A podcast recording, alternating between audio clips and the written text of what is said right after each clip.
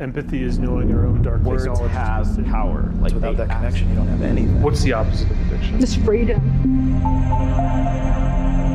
Hey, everybody, and welcome to another amazing episode of Finding Peaks. You have yours truly, Chris Burns, grateful recovering president and founder.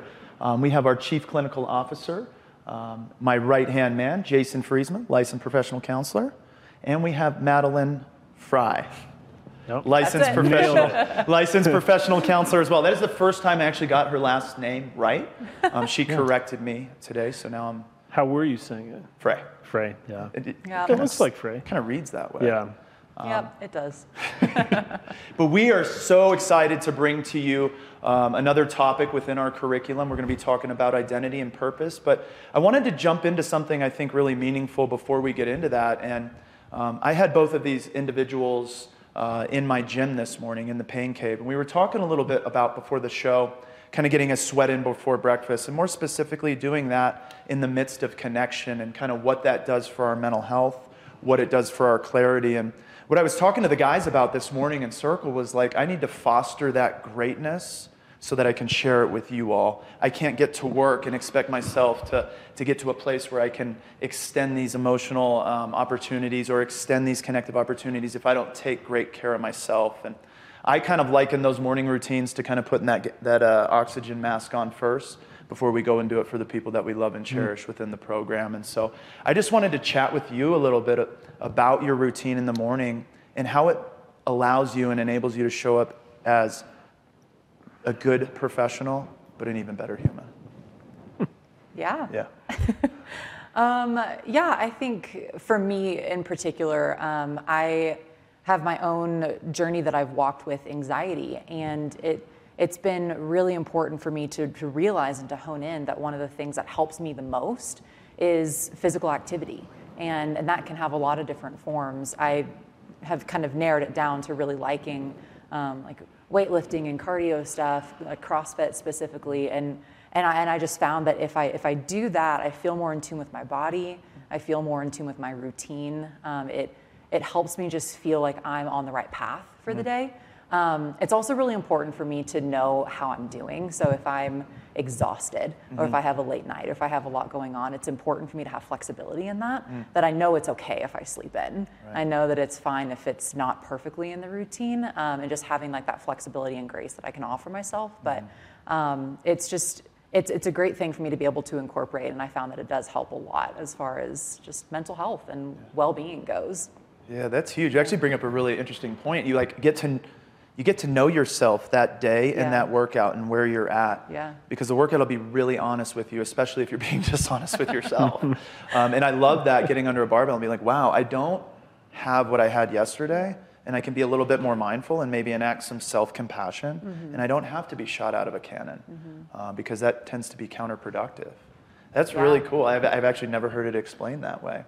I want to ask you guys. So you guys work out with our clients, so, uh, often in CrossFit gym and all that. How Yeah. how do you see that helping the people at Peaks?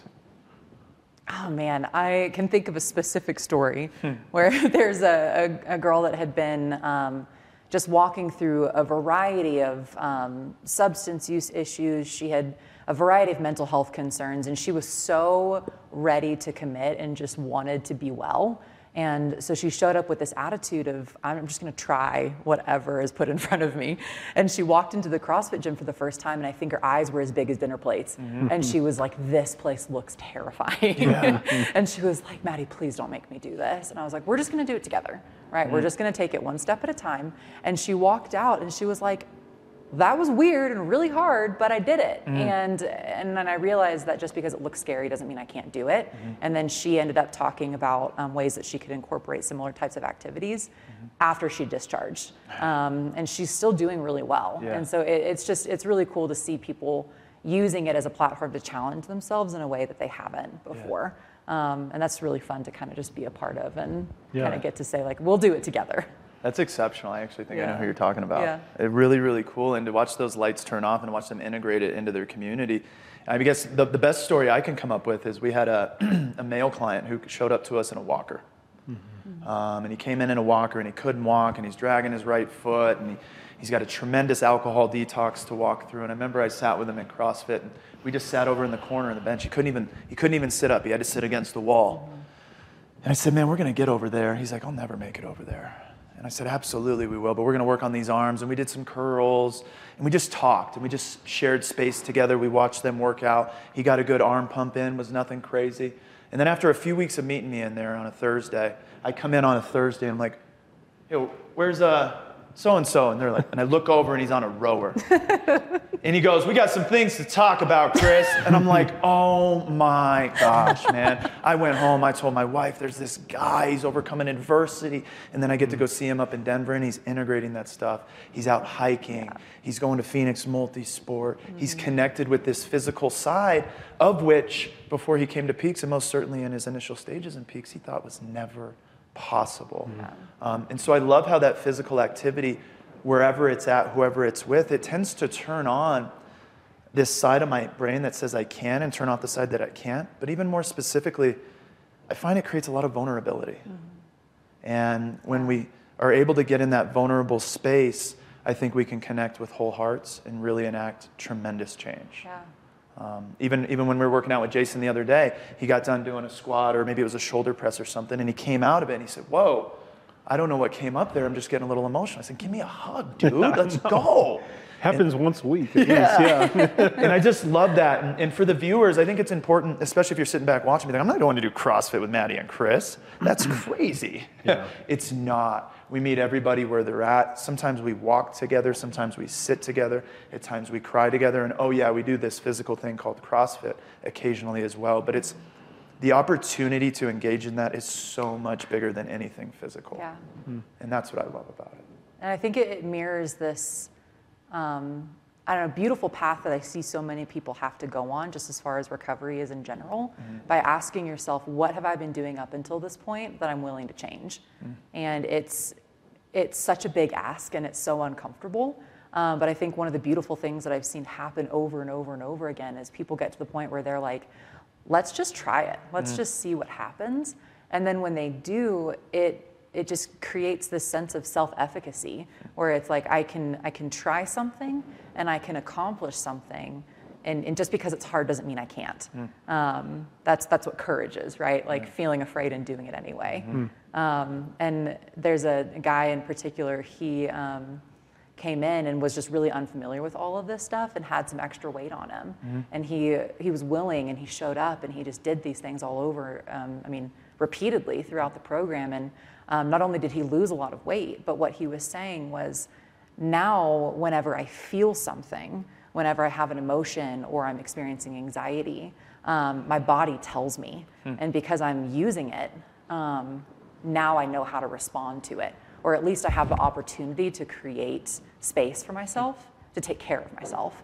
Um, and that's really, really cool. You know, we'll, we'll do some mindfulness stuff or some um, breathing activities where, you know, we'll like put our hand on a stomach and a hand on our heart and, and feel what it feels like to breathe and just see the anxiety um, dispel from someone or um, they start feeling more grounded after that. And it's just a, a really cool process that we see that when someone is willing to engage and try something new and they start using their body, their body actually gives them information. And, and, and they can use that as an emotional regulation and grounding skill um, that doesn't it's not just when they're working out it, it also goes into like the rest of their day as well and, and that comes up in session that comes up in conversations it's um, i don't know it's a beautiful thing and it's fun to be a part of Yeah. yeah That's really cool too, and in, in an effort too in that direction is like, then you once you identify and come to grips or become relational with your body, then it's something you can be safe inside as Yeah. well, which is really really cool to watch that grow. Um, so thank you for that. Um, so the topic today is actually identity and purpose, and I think it's a great dovetail off of this CrossFit as well because. Um, Oftentimes I'm in there when I'm cheerleading everybody, and check it out. If you come to Peaks, you have never had a cheerleader like me. never, unless you went to A&M. They got really good male cheerleaders. Um, they, they're, they're pretty strong. yeah leaders Uh, but I go in there and I say, and I'm screaming at the top of my lungs. I said, I know it doesn't say on our website, but you're going to come here and be a better athlete too. oh, shit, we didn't read it in the. I'm going to watch my language. Um, we didn't read it in the small print, but you're going to be a better athlete. And I look at some of these, especially mature adults who come in and don't think they would ever be in a ladder drill, and then they come through, and just watching them light up when I say that, because what I see behind their eyes is a sense of purpose, mm-hmm. a sense of belonging, mm-hmm. a sense of feeling a part of. Um, which has been a big part of my identity in recovery is feeling a part of this group yeah. um, and being a person in long-term recovery from a mental health disorder which i used to use substances to cope so i want to throw it over to you. We're actually in the midst of identity and purpose and discussing a lot of this. But, Maddie, if you would, what are some of your favorite components in that week and what does it look like? Yeah.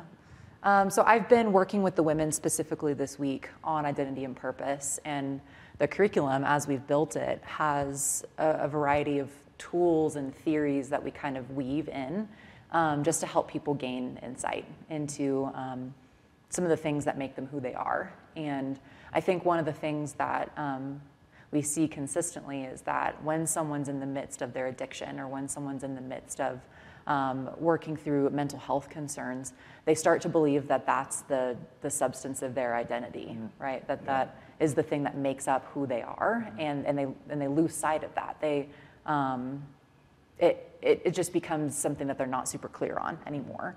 And so, um, so for example, you know, we worked through um, this thing called Enneagram this week. And it's just a thing that helps people understand more of their personality based on basic fears and basic desires. And so um, we, we engaged with that um, and then incorporated um, what's called um, Erik Erikson's theory of psychosocial development, which looks at stages of life and certain virtues that are developed um, as someone goes through like conflicts. So, say the conflict is between um, intimacy or isolation in your early adulthood. Um, people resolve that conflict by engaging in meaningful relationships. Um, and then they consider what happens if you know you go through a variety of unsuccessful relationships or feel discouraged. Um, and we also talk about something called Maslow's hierarchy of needs. Um, and, and basically, what all this is doing is putting things together that help people realize that there are contributing factors to um, what they're dealing with. It's not who they are. These are the things that have come up or what they've been through or developmental ruptures that have happened. Um, it, it's, not, it's not who they are as a person. And so we, we inject some compassion and some grace for ourselves into how we think about who we are. Um, that helps um, negate that shame a little mm-hmm. bit. Um, and then we start talking about, well, if you're not that, then who are you? And that's when we start talking about values and we start talking about purpose and we start talking about envisioning a better world for themselves and, and where they get to be really specific about some of the things that they want to see if they are able to lean into their values and if they are able to have greater self compassion and less shame. Mm. Um, so that's kind of what we've been working on so far this week.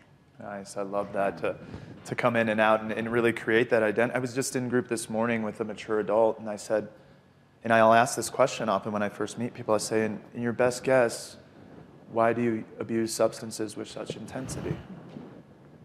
And a lot of times, mature adults, they'll say, ah, I just, you know, I've just always been a drinker. Yeah, I'm a drinker. I've always been an alcoholic. I just like drinking. My parents drank. I drank. You know, I'm just a drinker's drinker.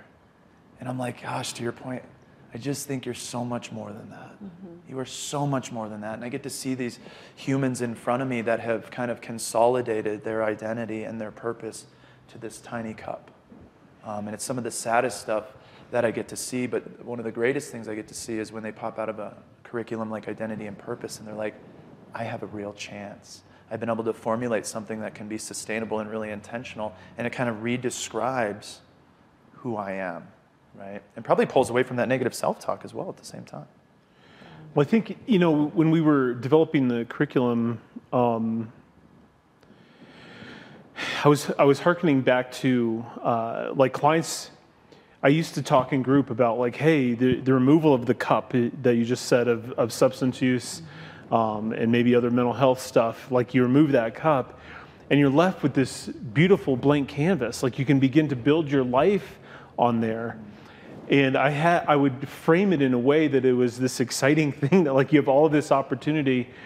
And I, I remember looking in groups often and just seeing uh, terror and fear of like I don't know what's left uh, if I if I remove these substances or if I don't if I'm not kind of crippled by my depression or anxiety or whatever. I don't I don't know what is there, and you know it, it kind of stemmed from there to be like you know what this isn't just like one group like where we have a little chat mm-hmm. about what to put on there. Like we have to have a we have to really do a deep dive on this to really help people find themselves. Mm-hmm. And to your point, Chris, you know, like um, it, it's so critically important, I think, i- to move well beyond I'm an addict or I, I am depressed, I am these things. What else are you? Mm-hmm. It, it, it's wide and it's vast and um, it's nuanced.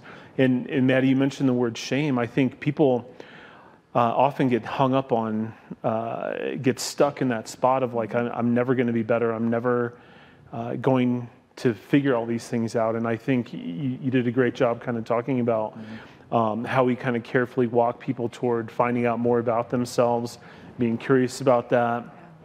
And it's kind of the removal of all of those things, all of that shame, and saying over here, you know, this is your personality. This is where you got a little hung up uh, in your past. And then this is how you can uh, begin to manage and walk through your fears and how you can begin to find and identify yourself and, and be proud of who you are. And, you know, because when people walk in, um, I, I've told this story a few times, like they do literally feel like they're the worst people on the planet. A lot of people walk into peaks feeling like they're the worst person on the planet. On the planet. And um, that's a lot to walk through, especially as, as we remove the thing driving that shame, um, but also kind of creating an identity. Uh, what's left, and how do we begin to build that? Yeah. Yeah, I mean, that, that's huge. And, and we have these interesting parallels at Peaks Recovery, too, because you got someone coming in in their first week and someone leaving in their sixth. And I had that parallel this morning in group and, uh, or in my circle. And um, one of the folks that was new in recovery, he couldn't help but define himself as that. Mm-hmm. Yeah. The person that was on his way out, he's like, all I know is I can do everything in my life except for that. you know? And he's like, and I have all of this. I got relationships. I have a beautiful wife. I got 10 and 11s at night. Chris, I got a coffee with you next week. I just hmm. can't wait. I'm hanging with my wife here in Colorado Springs. And it was just like, you could see these parallels mm-hmm. running. And it get chills talking about it because that's the hope.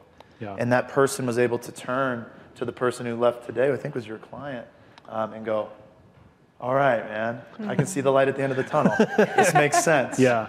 You know? Um, but I've been mired in, and, and, and that, to, Alcoholics Anonymous, 1935, I mean, they were really giving people identity. It was much different than it is now, and we're trying to grow out of that alcoholic addict identity, but it was brilliant. Yeah. They brought these people in. You said, hey, you're not nobody, you're an alcoholic in long term recovery, and you help people. And I can remember just what that energy felt like to be helpful to anyone for anything, for any reason. And when you enact some identity and give people a little bit of purpose and allow them to, and that's what I love the way we do it, we allow them to define that. Mm-hmm. Um, it can really turn those lights on pretty clearly. Mm-hmm. Um, well, I think i- i- there are constraints to the Alcoholics Anonymous approach because, like, you kind of still have to keep the cup mm-hmm. central. Yep. And I think uh, I think we find that it's helpful to acknowledge the cup and, and own that cup, but own own a lot of other things beyond that cup as well, not just the cup. Yeah. Most definitely. And we're understanding now it is all about mental health. Yeah. Um, but it was brilliant for that time. No, it did. Yeah, absolutely. Innovative for sure. Yeah. Yeah. And especially some of the concepts too that kind of match today. Like they don't call it shame. Yeah. Right. they call it self. Yeah. Or whatever it might Yeah. be. You know. So. Yeah. um, and it was cool um, talking with him on his way out, and and he said, "It feels it feels strange and unfamiliar, but I'm proud of myself." And it was it was really cool talking to him because you could see that he was holding on to some emotion, yeah. and I was like, "Can you say that again?" yeah. he was like, "I'm proud of myself." And he was like, "Maddie, you're not gonna make me cry on my last day." I was like, "You already are." Yeah. He's like, damn it. I just love you guys. because he was he was so genuine and so relieved and had such a clear picture of who he was and you can't help but be inspired by that it's just such a cool thing to be a part of It really is. Yeah. And we see it a lot too with um, mature adults who have had some successes, you know, have had a career, have had a college degree, and then, you know, find co- themselves coping with substances in their late 30s or early 40s. And um, you see that identity just get completely discombobulated and they just don't think they can get it back. Specifically, the client you're speaking about, when he came in, I mean, it was just hopeless. And Well, it's a long fall when you built an identity. Yeah. You know, some it's easier for people that are 17, 18, 19 years old. They haven't built as much of an identity. Mm-hmm. But if you built a career and a family and all those things are now uh, in jeopardy or you're feeling awful about it, like that's a that's a big fall. It's, it's really tough. Yeah. You see it sometimes with young people as well, especially um, athletes in school. You know, for me, I, I didn't grow up with anything other than I'm either an addict and I do all this horrific, this bad stuff, or I'm this athlete sometimes too, and that was nice. you know, and that Yeah. was a breath of fresh air. And um, I didn't play college sports or even close, but I remember leaving high school and I'm like, I'm not a basketball player anymore. I hmm. don't play football. I'm Yeah. not getting paid for this.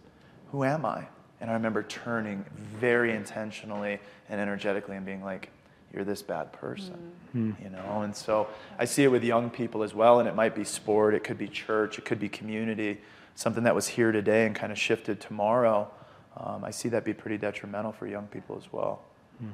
Um, and it's helpful giving people two options of different ways to think about themselves because I think what you're exactly to your point, right? You had basketball player and you had um, a bad person, right? And and because one was gone, you were able to then just really focus on the other. Um, and I think it's it's helpful just for people to have the book open in front of them and say, I can identify um, in this realm, in this realm, you know, my hobbies, my interests, my values, my passions, my relationships, and have all these different ways to think about themselves that gives them a, a deeper sense of purpose and a deeper sense of relating to the world in a meaningful way. What do you, real quick, and I know we don't have a lot of time left, but uh, that's brilliant, and it just brings up another. How do you get people out of that? How do you, do you? I try. I find myself explaining kind of these rudiment, these rooted kind of foundational stuff within our developmental process. But how do you get people out of their shame mm-hmm. with this stuff? Do you explain, hey, a lot of this stuff is in the past, or I mean, can you explain that a little bit for the viewers? Um, I, I mean, obviously, shame is sticky. Like it mm-hmm.